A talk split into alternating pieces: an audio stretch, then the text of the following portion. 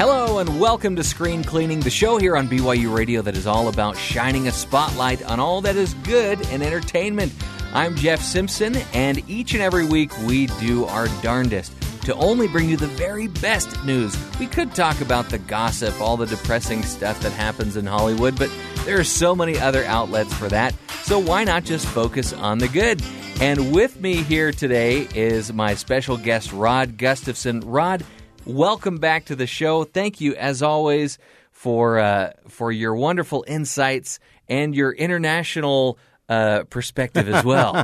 Sorry, Oh, I don't mean to you. give you a Yes. hard time from being The, the from Canada. Yeah, the the north of Montana perspective. I appreciate that.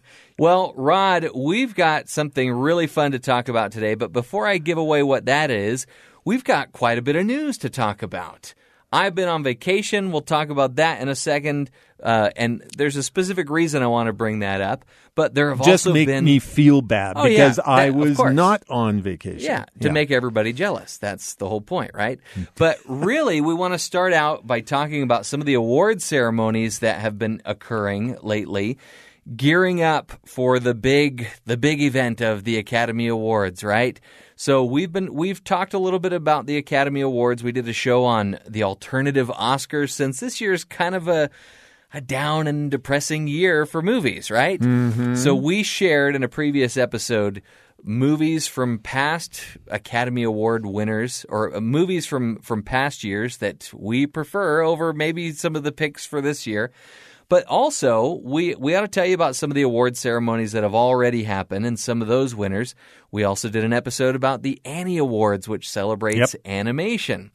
And it looks like our prediction was correct, and Soul won for Best Animated Feature. Not too surprised about that, although also happy about that too. Oh that yeah, was a great yeah. movie. Best indie feature was Wolfwalkers. My daughter loves that film. It really is a very cool movie. I must admit. It's- I've been hearing good things, Yeah, and I, yeah. I'm trying to squeeze that into the conversation with my family as much as possible, so that they'll want to watch it on Yep. our family movie night. Yep. Uh, and then best. This one confused me a little bit. Best character animation live action. So it's The Mandalorian, the Mm-hmm. Really? TV show, The Mandalorian. The 'cause I thought that was Mandalorian? strictly Okay, and action. Baby Yoda or Grogu or whatever his name is, he's a puppet, so that's not the animation. Mostly practical effects. Yeah, right? it is. They yeah. sprinkle some some digital effects in there, I'm Hmm. sure. By the way, hmm. if you want to if you want to settle that debate on what to call him, in my heart, he will always be Baby Yoda. Yeah, Baby Yoda.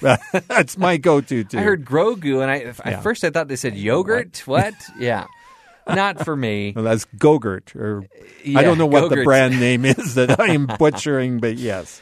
There were also the Independent Spirit Awards, and this is an award ceremony that celebrates movies that were made for around 20 million or less, Mm-hmm. right? Which is most of the movies Yes. that are nominated for an Academy Award this Yes. year, right? Yep, it seems absolutely. so anyway. Best female lead, Carey Mulligan for Promising Young Woman. Mm-hmm. Best male lead, Riz Ahmed, Sound of Metal. Um, those two, I'm just going to predict, are not going to win the Oscar. However, I predict that the Best Director winner, Chloe Zhao, and Best Cinematography for Nomadland are both likely to win. I right? think there is a very good chance, or um, Nomadland will take Best Picture. Perhaps somebody else will get Best Director. Although I think it'll be the other way around. I think Chloe will take Best Director, but I'm not 100% sure Nomadland will take the Best Picture. But it's my pick of the movie. It's it's my movie pick this year for sure. Amazing movie. So, Rod, I know you are excited about some of these guest hosts that are going to be appearing on Jeopardy. Yeah, there are some really interesting ones come uh, coming up. David Faber, Robin Roberts, but the one that really caught me, close to a quarter million people got on change.org and said, "We want LeVar Burton." really? And I thought and the moment I heard that I thought, I could really see that being LeVar's retirement job, if you will. I don't know if he's ready to retire yet or not. How old is LeVar Burton? Gosh, should have looked that up. I don't know. but um, I really, as soon as I heard that, it just felt like, yeah, I can see that. And my kids who are now, they're in their 30s, but I remember them just absolutely loving reading Rainbow. And of course, Star Trek Next Generation, where I think that's really where we all met LeVar. But reading Rainbow just, I just remember thinking, what a great guy to tell my kids stories. And he's just, he's very intellectual and, and just really seems to be the type of guy to host Jeopardy. I'm Oh, excited. yeah. So his, see it. and I guess his week is going to come up. I think it's second week of July or something when his episodes of Jeopardy will air. Yeah. Yeah. Well, that's exciting news. There's also lots, plenty of exciting news in the streaming world. HBO Max continues to just set all sorts of records. 44.2 million subscribers now in the United States alone. That, that is incredible. What do you think that I, is? I Do you don't know think what Netflix is at. Do you think but there are still some stragglers that are signing up because of Game of Thrones, or do you think this this uh, this gamble that uh, Warner Brothers is taking this Yeah, year and doing is- the yes. simultaneous release of movies in theaters and on HBO Max? Do you think it's more of that? I really, really think that that is what is driving this. True. Well, we know that uh, Kong versus Godzilla, or is it the other way around, has done well not only Yeah. in the theaters but also on HBO Max. Has been their most popular film. yeah. We've got uh, we've got Mortal Kombat that's that's out today. Mm-hmm. Which, by the way, we're not going to review partly because No. we didn't see it, but also because. You know they're bragging about how almost they, they almost got Yeah. an X rating because Yeah. it's so violent. Yeah, the headline in Variety says that whoopee, now the movie is just as violent, if not more so, than the video game. And of course, when the old Mortal Kombat movie came out back in what was that, in the 90s or whatever? I can't remember when that movie came out. Probably Oh yeah, than- yeah, It, it, was a long an, time an ago. amazing soundtrack that yeah, sold yeah, a lot of albums. Exactly. yeah. And so, and it was very much sanitized, although even the video game back then, technology, you couldn't do what you can do today for good and bad. But, even anyway. back then, people, parents Yep. were they were concerned about it. outrage. Yeah, yeah, But now it's a whole new situation. But we should stop talking about it because Yeah. everybody knows the more you talk about something and the more you tell more people not to go see it, you do, the more they want to see it, right? That's right. There's another movie that's coming out on Netflix real soon that I remember seeing a trailer for a long time ago, and I think it's just one in a string of many movies where you know it's getting repurposed or sold off to a streaming service. It was originally going to be in a, a you know in the movie theaters, but it was known as Connected, and it looked mm-hmm. like this really funny, cleverly animated movie about this family where the dad is having a hard time letting go of his daughter who's going off to college. Right. So much so that he says, We're canceling your plane trip and we're taking a road trip as a family. and it looked really, really funny. And then it also happens to be, uh, there happens to be the subplot involving these robots that kind of go awry and they have to save the world from these robots. So, kind of like how The Incredibles movie is a family movie first and then a superhero movie, this is a family movie first that's also, you know, a. Uh, a cautionary tale against you know robots and Yep. virtual reality and Yeah. AI and all that. Yeah. So um, Watch that vacuum cleaner that Yeah, you're right. leaving alone in your home. If your dog disappears, don't phone us. This reminds me We of an old warned you. Twilight Zone episode, which we could have a whole other conversation about.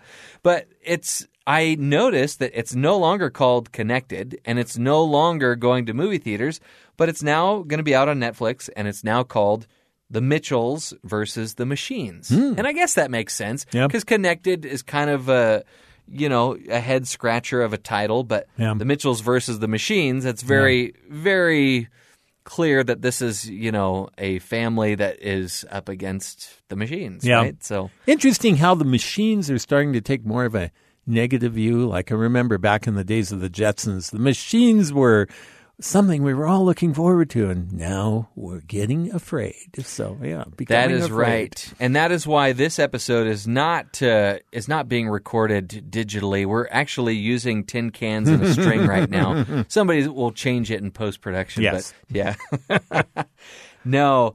So Rod, I teased a little bit about a trip I took. And I was able to score some free tickets to a park in Orlando because I wanted to see what it would be like to go to a theme park during COVID, right? Hmm. And I was lucky enough to be able to go to parks in Orlando, whereas, you know, parks in Southern California, Disneyland, Knott's Berry Farm, Universal Studios, Legoland, they've remained closed throughout this entire pandemic, where Orlando has just figured out ways to adapt and, and pivot. And finally, at the end of this month, I know at least Disneyland will be opening up here in just a few days, actually, but to a very limited group of people, 15% capacity, I think, and you have to be a Southern California resident. So clearly, that I was not going to be able to go to Disneyland. But I was able to go to Universal Studios in or- Orlando as well as Legoland. And I've got to say, I was I was blown away by some of the measures that they took and how easy they made it seem. I, I just I kept thinking, oh my goodness, why isn't everybody doing this? You know, everywhere you go, you have things, uh, you know, from employees standing at a certain point of the line giving you hand sanitizer. Right. So I've never I've never sanitized my hands as much as I did on vacation.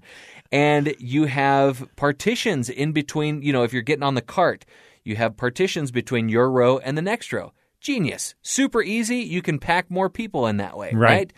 You have other things where they uh, will have you check in for a virtual line. So you, it's kind of like winning the lottery. You have to check in at Ah, a certain time right. to get a to get the privilege of just Right. being able to stand in that line. So like a little like fast pass on your phone, right A bit, and you know we were certainly understandably frustrated when you know we didn't win that little lottery if Right. you will but we were over the moon when we did Mm-hmm. but what that does is it makes it so that the lines can never get too big another really smart idea Mm-hmm. Yeah. they they have you leave your uh, your stuff in these lockers, which I don't think was a COVID measure, but still really innovative Yeah. and cool. Um, and again, I so I that was at Universal Studios in Orlando. We also went to Legoland. So just going back to that for Sure. a minute, the part when you said that they had these dividers. Now, I have not been to Universal Studios in Orlando, but they have theme park rides there, obviously. Mm-hmm. So they've modified the actual rides. So you're like, do they have roller coasters and that type of thing? oh yeah, Like- yeah. and they've got plexiglass dividers. Wow, And this is the part that's a little frustrating, Surprised you know, because you're even though it may not seem, it seems like it's really crowded there, Mm-hmm. but it's really not because the lines are three or four times Yeah. longer because you're you're uh, socially distancing yourself from the party in front of you Mm-hmm. and, and behind you, right? And so it's just it's not that there are three or four as many times, three or four times as many people there at the park. Right. Just taking that much longer Yeah. because of the distance, right? Yeah, yeah, just like going So- to the grocery store and you've got six feet in front of the Yeah. person next to you. And again, that can be frustrating if you're waiting long a long time in line. We never waited for more than an hour and 20 minutes. Mm-hmm. Uh, and that was that was kind of an outlier there, but even though it can be a little frustrating in that regard, it's it's very innovative because not not particularly innovative, but it's so smart what they're doing with the lines because they clearly have tape every six feet on either side so that you are not getting too close to the people in front of you Right. and behind you. And I have to say, I was very impressed with the other people there at the park because, for the most part, with uh, very few exceptions, people really honored those markers. Yeah. And they didn't move up until the next Right. marker was available for them. So I was it. It restored my faith in humanity, Mm-hmm. uh, um, and also, I as I told you, I had the opportunity to go to Legoland. Similar measures there. You've got to wear your face masks, although. Legoland, since it was in a different county, had different guidelines. so we actually didn't have to wear our face masks uh, when we were just out and about walking around. But if we were getting onto a ride, or if we were going into like a food court area, that's when we had to have our face masks on. Um, but just the, the the amount of hand sanitizer available, and the fact that their drinking fountains were open, I was a fan of. And I don't know about you, but anytime I'm touching something that is being touched by other people, I'll you know I'll use a sleeve or Yeah. the back of my hand. I have or been my doing elbow. that for years. Oh, really? And my friends used to laugh at me because okay, I'm I'm I'm an only child. I'm a little germophobic, always have been. So I've been doing that for years and now I'm thinking, yeah, I was there before it was trendy. So there you go. Yeah, so these parks just have implemented some things that I'm thinking, man, why haven't they been doing this in Southern California for the last year? yeah. Now, I don't know I don't know what's been going on in Orlando or in Florida as far as the number of COVID cases or, you know, what their governor is doing that maybe the governor of California is not doing. Yeah. But yeah, I, maybe they just need to take a field trip. those those people, those parks in Southern California, head over to those other parks and just see how they're doing it because it's genius. Yeah, the California parks don't have as much real estate to work with. I mean, when you look at the size of Disneyland in Anaheim, that is a small little area, especially compared to what you're dealing with in the Florida parks. And so I think that that might be part of it. But one of the things that you just said a couple of minutes ago, I'm tempted to just see if I can try and figure out how to get a Southern California address so I can go to Disneyland at 15% capacity. Wouldn't that be great? Now that speaking of winning the 15%, lottery, apparently those tickets are extremely hard to come by. Oh, okay. Yeah, yeah. But really it it made me hopeful that things will be normalized sooner rather than later and it also let me see that you know what? There are some things that that probably will and maybe ought to stay in place even when we're when we have more people vaccinated. Oh, yes. You know, other things I really do hope go by the wayside. Yeah. But I, I don't mind putting some hand sanitizer, hand sanitizer on my hands during a line. In fact, I think that's a great idea if you're. And I was, I, I have to say, I was very conscious of how many ropes and stanchions and bars I was touching, and uh, yeah. Yeah. just grateful Well- that I didn't even have to think about it because they were so on top of it and, and making that choice for me. And you remember recently, just prior to COVID, the measles outbreak that was tracked back to, I think it was Disneyland in Anaheim. So I really do think that we are coming into, we're coming into a whole new world. To quote a little Disney tune there of hand sanitization. And yeah, these are probably good things. I remember one time I was in Disneyland and we were being herded literally toward the the electric light parade and whatnot, and we were packed in this crowd of people so mm-hmm. closely. And being a prairie boy, I started mooing because I felt like cattle. And eventually, this is my proudest moment. I had the whole crowd mooing along with me. We were going "Moo, moo," just like the cows do as you're herding them along. So I and I thought. Gosh, it's almost claustrophobic. You are literally shoulder to shoulder, back to front to people all around you. So Yeah. Yep. Well, thankfully, for quite a while now, at least here where we live, we've been able to continue going to the movies. They still have some COVID measures set in place where you need to wear a mask. There's certain seats that aren't going to be available, and so keep that in mind. But Rod, I had the first sign that things are improving. To hmm. me, this this this might not mean very much to you, but all throughout COVID, I have not been able to put the level of butter on my popcorn that I've wanted because they've closed off their butter dispensers. And so I've had to tell them, yeah, I want I want butter in the middle and on the top of the popcorn, right? Have you ever mm-hmm. done that? yeah. So I was ecstatic when I went and got my second COVID shot the other day, which happened to be at a movie theater, and I thought, oh, I, I can't I can't leave here without taking You home some got your second COVID shot at a movie theater. Yes, I did. Oh, I and didn't know they were one. doing that at movie so theaters. So I Okay. left with a bucket of popcorn, and I noticed that there was no sign over the butter dispenser. And I said, "Hey, is your I, that your butter dispenser's probably closed, right?" And they said, "No, it's open. We just opened it on Monday." And it was like choirs above singing the Hallelujah chorus, and uh, I just went and I threw caution to the wind, and then I think I realized that.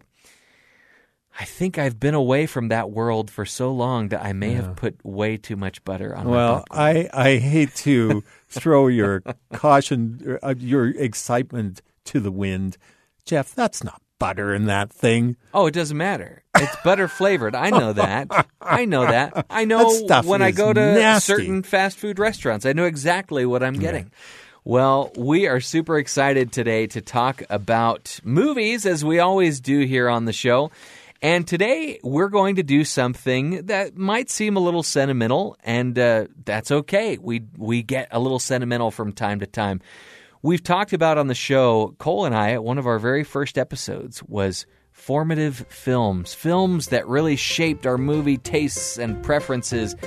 And Rod and I today are going to talk about movies that aren't necessarily our favorites. They aren't necessarily movies that have shaped or molded our movie going preferences. However, for us individually, these are movies that will stand the test of time. And we will get to that right when we return here on Screen Cleaning.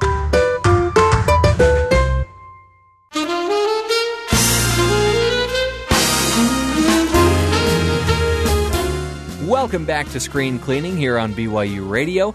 Today on the show, Rod and I are going to try our hand at, we're going to try our darndest to limit all of these movies that we've seen to a short list of five movies that we feel, for us individually, will stand the test of time. Now, let me explain a little bit more what I mean by that. I don't mean these are our all time favorite movies. I don't mean that uh, these are movies that we watch every day, but maybe these are movies that we're going to pass on to the next generation. Or maybe they are movies that we re- we revisit from time to time. I've gotten into a little bit of trouble occasionally in my household, Rod, for trying to pass on movies that have been important to me over the years that maybe my young children aren't quite ready, Ready or for. prepared mm. for, right? Um, we have shown them Jurassic Park, I will tell you that.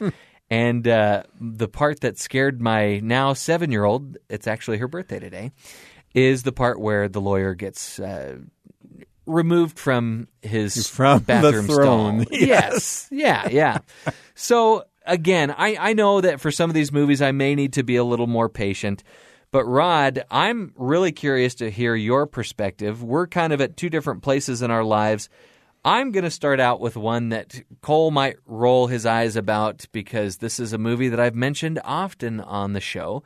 But if I'm honest with myself, and if I watch this movie, I, I just I know this is a movie that is I think it encapsulates everything I love about watching movies, going to the movies, and it would have to be The Princess Bride, starring oh gosh, a whole cat. Where do I begin? Cary Elwes and Robin Wright and Billy Crystal and Carol Kane and Christopher Guest and uh, and uh, gosh, why am I? I want to say Inigo Montoya, but Mandy Patinkin and Peter Falk and Fred Savage.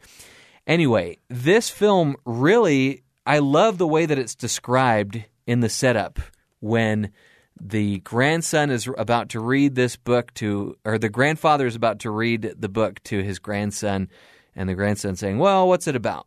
And the grandfather just says, "It's got everything: sword, fence, or fencing, fighting, true love, revenge, miracles." And uh, Fred Savage, of course, replies, "It sounds okay. I'll try to stay awake." Right? And it really has all of those things and more. It gives you all the feels, all the emotions that you want to experience going to the movies, watching the movies. And not only that, it's it's kind of an appropriate family film.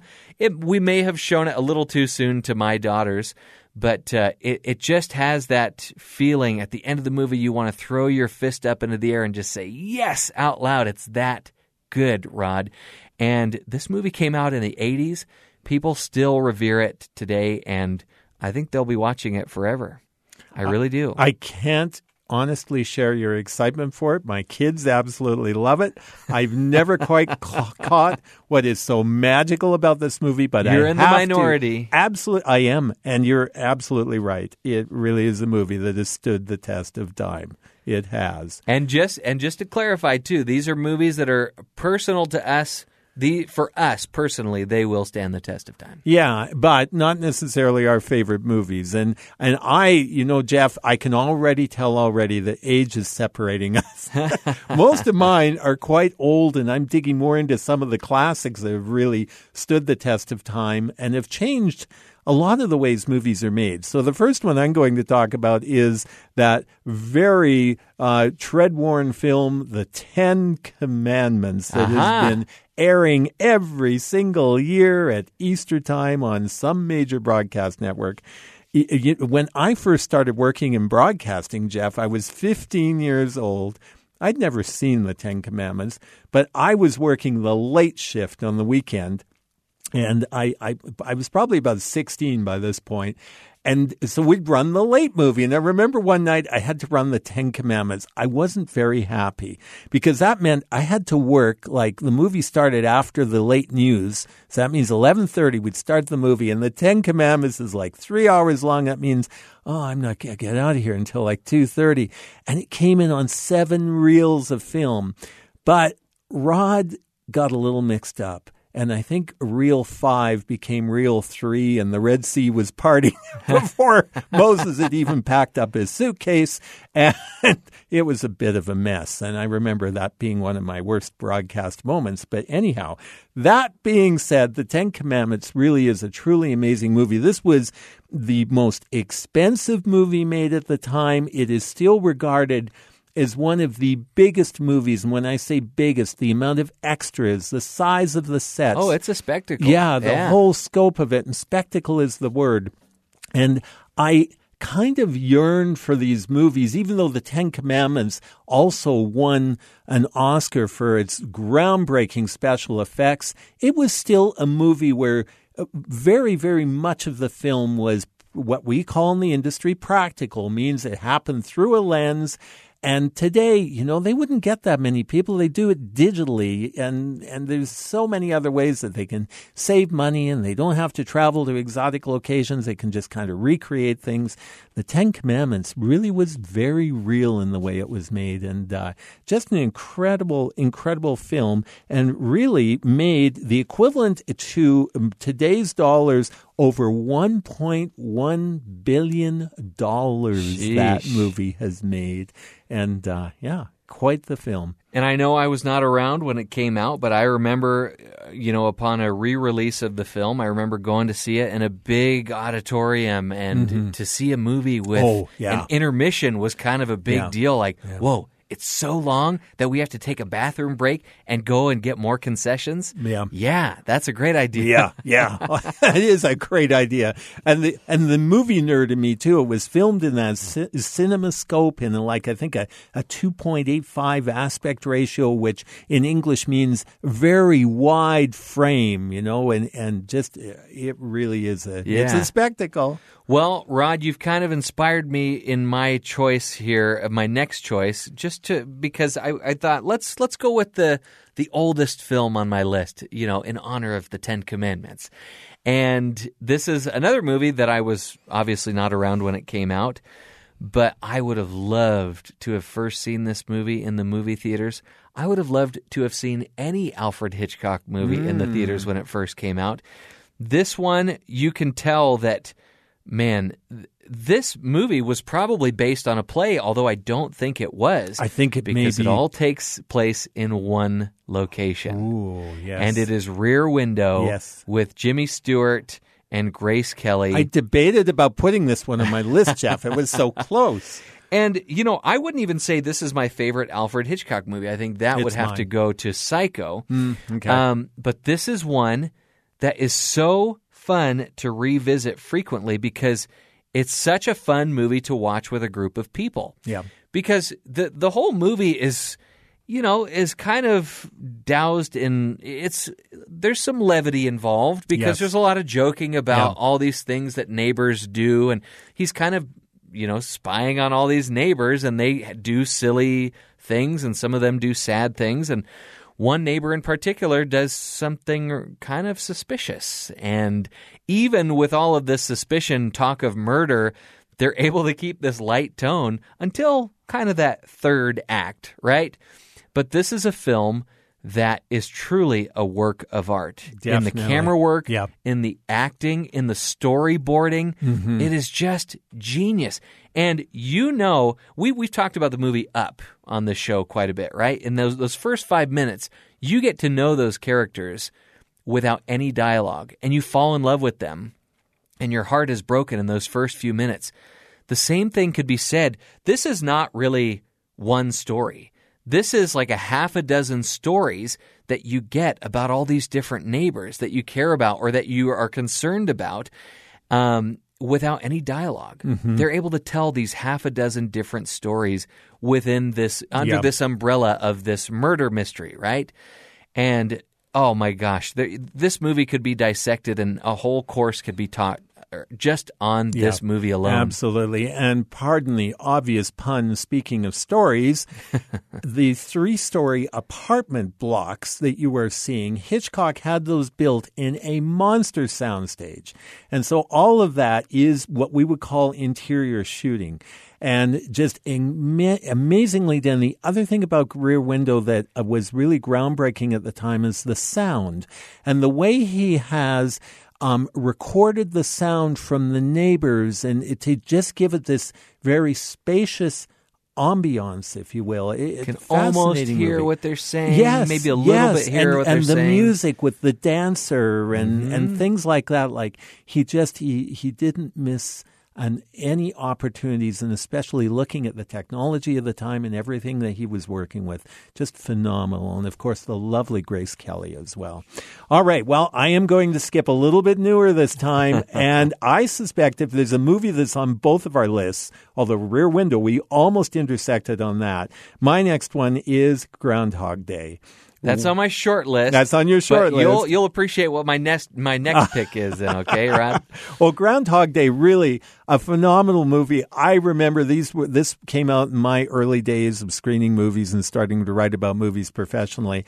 And I remember loving it the first time I saw it, but like the rest of the world, as you watch it over and over and over, you see more and more in this movie. And it's interesting. This movie has become a movie that's important to Buddhists, important to Christians, important to Jewish people. It has a it has a remarkable message underneath the comedy and everything else that's going on in that film, and uh, it just it really is quite really to me is one of those great movies that just continues to grow on you, and as I mentioned earlier, on the rest of the world. You know, it's funny when it first came out again, and and this is one of those stories where uh, so many of these movies on these lists weren't really all that well respected when they first came out. I mean, some of them got, you know, middling reviews and that type of thing.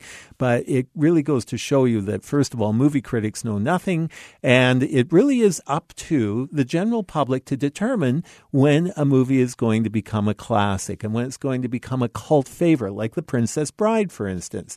And uh, I, I love watching that. And one of the cool things about getting older, there's not many cool things about getting older, Jeff, but you get to see this happen. And I, I wonder now when I watch movies, I wonder where the next Groundhog Day is. When is going to be the next one? So, Yeah. so yeah. And, you know, I was reading a little bit about how much, uh, how much uh, Harold Ramis and Bill Murray weren't getting along during this movie, and the and the uh, the conflict between the two of them. And that's the other thing I think is is interesting. Even though it's too bad their friendship, I guess, was on the rocks until just before Harold passed away, and then they kind of made up at the last moment. But I I think that again, conflict kind of breeds great art, and Groundhog Day is an example of that. Oh, you are going to love my next pick then on that last note. But I want to say a couple things about Groundhog Day because this is one I saw in the movie theaters when I was probably about 10 years Yep. old. And my oldest daughter is almost that old. And this is another one of those films where it's like, oh, do we show it to them? Do we not show it to them? yes. And if my daughter did not have some some struggles with anxiety, I would I probably would show it to her. But those scenes that that deal with you know all the different ways that he commits suicide. Mm-hmm. Yeah. I think those alone Yeah. are enough for me to. I. It is funny though because I feel like, gosh, I saw these movies at a young age, and there are other things like that that you know, you seem to get older and older by the time you're able to do something, right? You're in a car seat until you're like 15 years old now. Yes. and I'm wondering, like, gosh, with each new generation, are these kids going to be seeing these these revered movies later and later and later in life? Um, but this is one that I, I saw at a relatively early age, even though it is PG. There are some heavier elements to this there movie. are. But and thank you for bringing up the, the warning about the suicide Yes. scenes because that is a serious. It's the- not a it's not a funny ham- yeah, it's not a funny part of the movie It either isn't, because yeah. it gets darker and more depressing And, for the handful of people who haven't seen it, be aware of that content. yes. Yeah, yeah.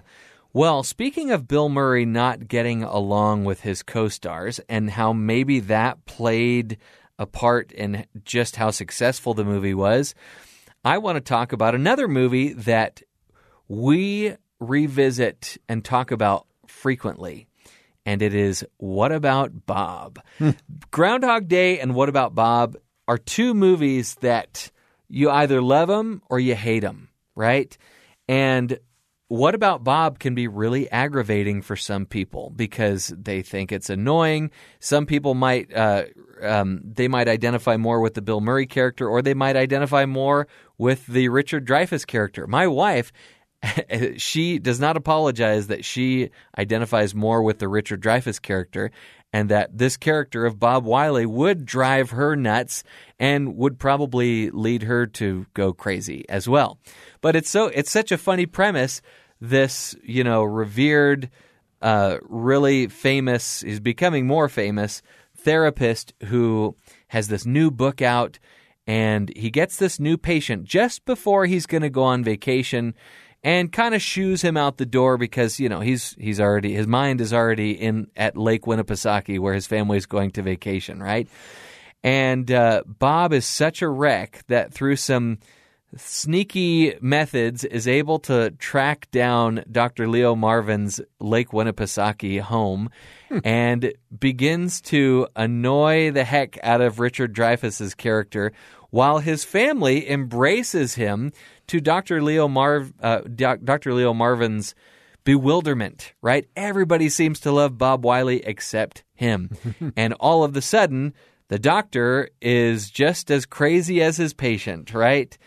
And this is a movie where these two actors did not get along.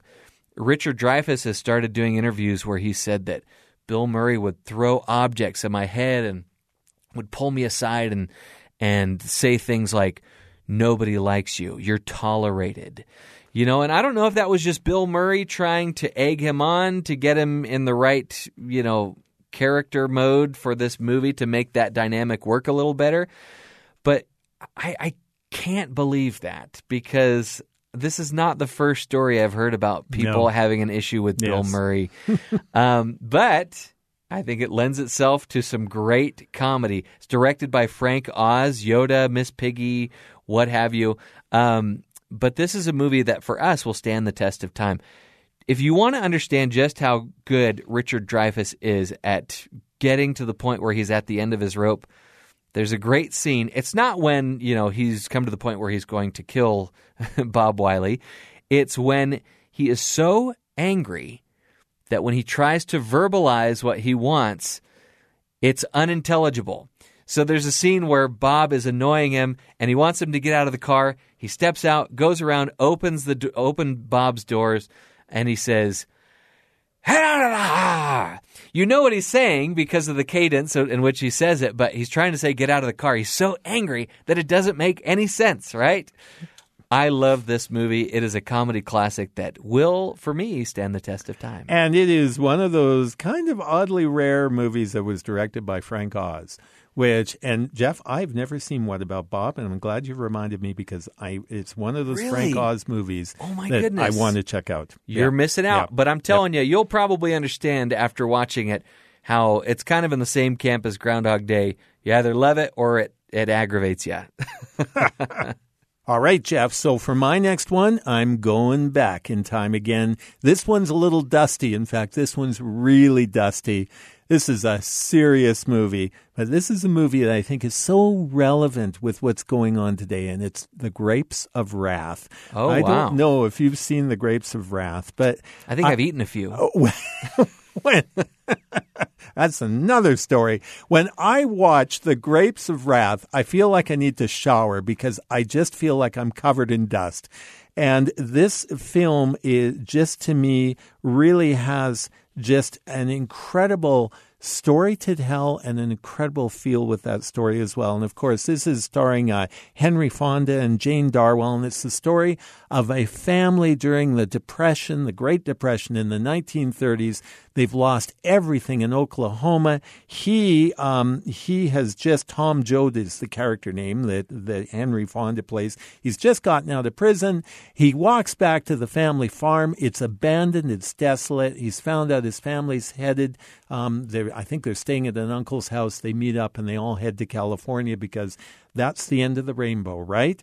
Isn't it still the end of the rainbow in a way? And they go out there to try and get jobs as migrant workers harvesting in the crops in California. Well, of course, once they get there, they find out it's even worse than they could have imagined. Mm. So this movie, based on it is based on a novel, but really is based on a reality of the situation at the time, and uh, and really, uh, to me, of course, is a black and white film. But this film is a black and white film do you ever there are black and white movies and I, I know there's still a little bit of a thing and I'll talk about another movie in a couple of minutes that has been colorized quite well but there's a thing where you know some people don't want to watch black and white movies. And i think some of those movies like the grapes of wrath citizen kane i can't imagine them not being black and white. They yeah. look better black and white. The grapes of wrath shouldn't be in color. So if you want to introduce your family um, especially your teenagers, to a moment of history that in some ways is repeating itself with the migrant populations that we see right now who are leaving countries because they see the United States in general as being the end of the rainbow and they're sacrificing their lives and their children to get here. That's what was happening within our country during the 1930s. So they're going to be required to read the book at some point in high uh-huh. school anyway, they right? Probably so will. might they as well probably show them the movie. will. Yes. So I'm going to go in a completely different direction from the Grapes of Wrath, and I won't spend too much time talking about this movie because I've talked about it before on screen cleaning. But this is a movie that we have started showing every Halloween, and I think for three years in a row now, we've had a party and have watched this movie and we've we've served food that is featured in the movie it becomes this whole theme Mm-hmm.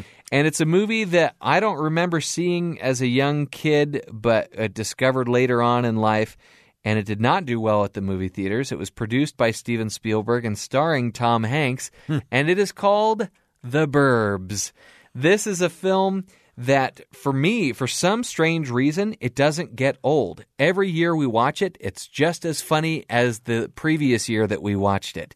And it's a fun party movie. It's one of those movies that you're going to enjoy more in a group of people because it's just such a ridiculous premise. You know, to it's speaking of this would be a great movie to watch uh, on a double feature with Rear Window because again you have these characters that are snooping on their neighbors right? And you think that these neighbors are you know these demons devil worshippers these really odd people. And uh, the way that it all pans out is just fantastic. And it's really kind of the point where the people doing the snooping are crazier than the people that they're snooping on right? And so it's definitely one to check out. The burbs the apostrophe Burbs, directed by Joe Dante, produced by Steven Spielberg. It is a cult classic, one that we will continue to revisit and will stand the test of time for our family. I think it's safe to say I'm glad I don't live across the street from you, Jeff, because I'm seeing a bit of a pattern here. I do not spy on my neighbors. All right. All right. Well, let's see. I'm going to I'm going to stay with the black and white theme for my next one. It's a wonderful life. But we did talk about colorization. It's a wonderful life has been colorized 3 times. I'm not even going to talk much about the movie except because I think so many people are familiar with it. But there is a colorized version out that happened in the late 2000s and it's out on Blu-ray. It's the most amazing job of colorizing a movie I've ever seen. And I am not a big fan of taking a black and white classic and, and coloring it, but it is quite amazing to watch.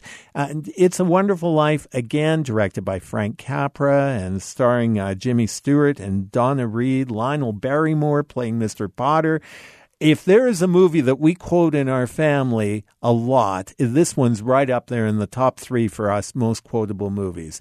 And uh, just really has, it's just a movie that really has a place in my heart, but it also really has changed the way that I think that we look at movies, that we look at this was never intended to be a holiday movie.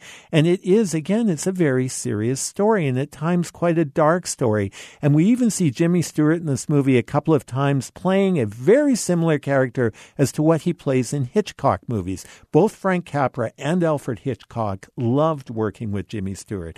The man was an incredible, incredible talent. So it's a wonderful life. Great for so many reasons. It's kind of like Groundhog Day. It is. And you watch it over and over and you get more and more out of it. So Yeah. Well, we've got one more pick each that we're going to share when we return after a quick break. And uh, also, we're going to get Avery's picks. Avery is our assistant producer, and uh, he does some great work on the show. So that's all upcoming. That's all coming up next here on Screen Cleaning.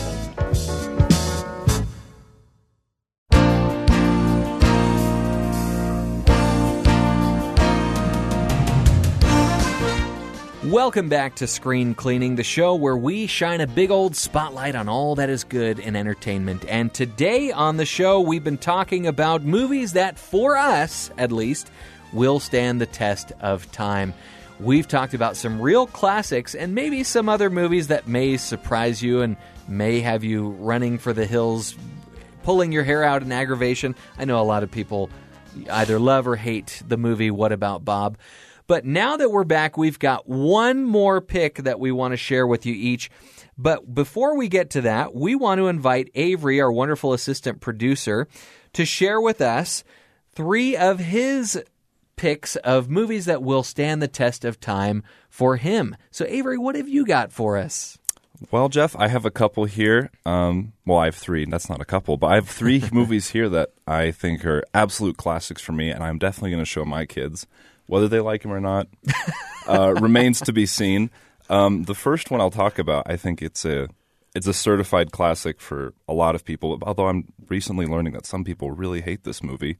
Um, is 2001 A Space Odyssey? wow. That was on my short list. Yeah. I make my I put my wife through it about every couple of years. Mm-hmm. But my kids have grown to like it. She takes Yeah. a bathroom break during Yeah. that la- those The- last Oh, 20 the- minutes yes. or whatever. the The, first the psychedelic sequence. no, for her it's the it's the it's the apes Oh, that do yeah. her in. Yes. Oh yeah. But I think I first saw this movie in probably sixth grade. You know, little little Avery just obsessed with sci-fi movies, sci-fi Yeah. books, and I was blown away by this. Yeah. Um, it's no longer my Stanley Kubrick favorite Stanley Kubrick movie. Um, and you know, apologies to Stanley Kubrick. I watched this a lot on my iPod Nano screen. You know, How my dare you, my sir? one inch by half inch iPod Nano screen. But I was obsessed with this movie, and I, wa- I rewatch it probably once a year. Avery, have It's you ever amazing. seen it on a on a large screen? No, but I, Okay. I, I would. We'll set up I'd a give a kidney to to see it on a big screen. Well, gosh. Yeah. So that's the, uh, that's my first pick. 2001: A Space Odyssey. My second pick um, is a real left field pick, but I I love this movie, and in, in researching it, I looked on Rotten Tomatoes. It has an eight percent critics rating what? on Rotten Tomatoes, uh, and that is Envy, directed by Barry Levinson from Oh, 2004, goodness. Right. starring starring Ben Stiller and Jack Black. I have actually seen this. Yes. Very interesting premise. yeah, uh, just uh, Ben Stiller, Jack Black. They play these two, you know, kind of middle, middle white, middle manager, white collar dudes at like a three, like a post-it note factory, and one gets insanely rich um, selling a product that vaporizes dog poop, and his his neighbor gets envious of his success, and Which I, would do amazingly would, well if there was such a product, if right? there was if that product d- existed, um, the world would be a different place. But yeah, I mean, so a critically hated movie, but one that I love. This is I, I have real soft spots for Ben Stiller and Jack Black, and I think they're both their their finest here. And I don't think I've ever seen both of them in a movie. Actually, no, Tropic Thunder. They're in Tropic Thunder together. But this movie plays to both of their strengths, and it is all the better for it. Uh, Okay. don't let the Rotten Tomatoes score scare you out of watching it. uh, and then my last one. This is another one that I watched. You know, again, I was raised by with very um I don't know. My parents love movies. You know, we I was raised, you know, in we had multiple Alfred Alfred Hitchcock's Alfred Hitchcock box sets on DVD. I was watching those from a young age, and one of the first ones that I saw is his 1951 picture, "Strangers on a Train." Mm, yes, Oh, yeah, yeah. And it's again no longer my favorite Hitchcock movie, but one of the first ones I saw, and definitely one of the most form my one of my most formative movie seeing experiences. Um, just the story, it's and it stars Farley Granger, who was in one of my other favorite Hitchcock movies, Rope. Um, But this the story of like you know kind of a young tennis pro who slowly finds his life being taken over by this kind of psychotic, literal psychotic person um, who just wants and he wants nothing who he wants nothing to do with.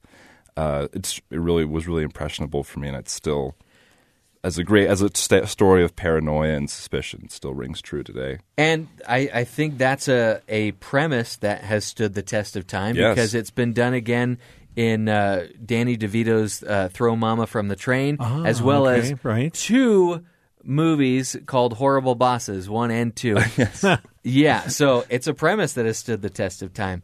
Well, thanks, Avery. Mm-hmm. I don't envy your choice of envy, but I respect it, okay? Thank Um, you. my last pick is one that we just talked about on the show a week or two ago, and it is one that to me is kind of like the perfect chase movie, the perfect uh, police procedural movie, the perfect movie that my family will watch for years and years to come. It's a movie that if it's on TV, we'll watch it, even if we own it on DVD, right?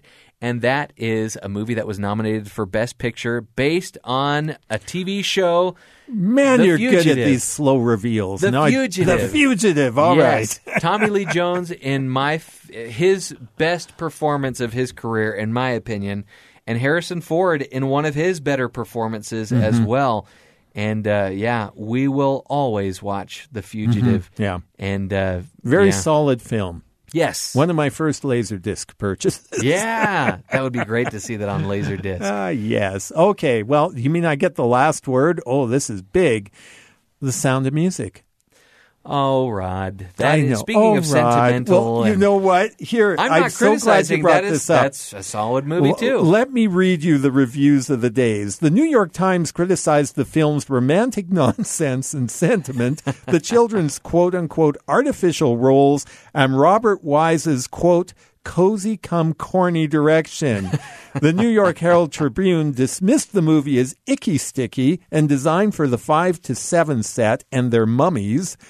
And in McCall's magazine, Pauline Kael, a very well respected film critic, called the film, quote, the sugar coated lie people seem to want to eat, and that audience have, quote, turned into emotional and aesthetic imbeciles when we hear ourselves humming the sickly goody goody song. This was nominated for Best Picture, right? And it did win some awards, didn't it? and made a boatload of money $286 million back in the 1960s. I, the multiples, I don't know. I, I'm sure that's pushing $2 billion.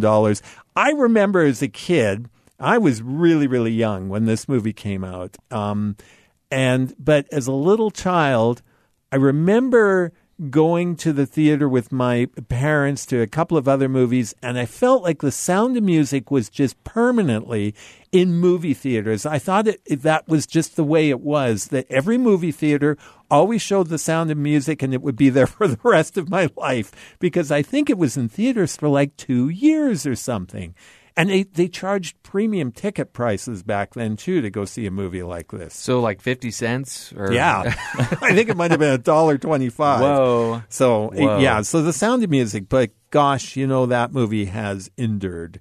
The test of time. And it's one that they continue to release in movie theaters. They'll you can sing along with it. They'll pop up the words on the Mm-hmm. Yeah. screen so you can come and sing along as if you needed the words on the screen, And right? Robert Wise, who really this movie, when you look at the other things, he was making like 1950s sci-fis and whatnot. This one was way out of his wheelhouse. Oh, yeah. but it really is a beautifully shot movie. It looks gorgeous. I can't argue with with you on that one, Rod. That's a good, solid choice. We have really enjoyed sharing with you movies that, for us personally, will stand the test of time. And I could have mentioned a number of other movies like Lemony Snicket's A Series of Unfortunate Events, and Groundhog Day was certainly on my list, The Wizard of Oz, Mary Poppins Returns, Jurassic Park, a movie that I've talked about a lot on the show, Defending Your Life, which I won't go into great detail here. But these are all movies that, for us, we're going to keep watching them. We're going to introduce them to the next generation, and hopefully that next generation will pass it on to the next generation. But uh, this is why we love going to the movies. Movies that give us all the feels that we want to have going to the movies. And Rod, I don't know if you have any honorable mentions, but I, I just love going to the movies and either feeling happy or sad or frustrated or thoughtful or contemplative or scared.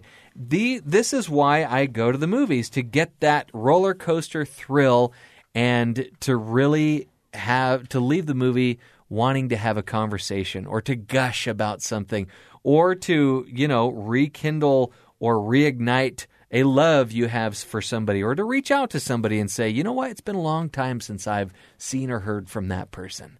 That's why I love going to the movies. Me too. Couldn't agree more. That's going to do it for this episode of Screen Cleaning. We want to give a big shout out and a big thank you to Avery Otzbach, our assistant producer, for doing a lot of the research for today's show. And we will be back next week to give you the very best in entertainment here on Screen Cleaning on BYU Radio. You can also look up our podcast. Just just Google Screen Cleaning Podcast, and there you will find over a hundred episodes for your listening pleasure, where you can get the very best in entertainment news, the very best entertaining movies, the very best movies to really make you feel good about yourself and good about life, which during these troubling times, couldn't we all use that a little more, Rod? Absolutely. And Rod, thank you for being on the show here today. That's going to do it for this episode. Until next time,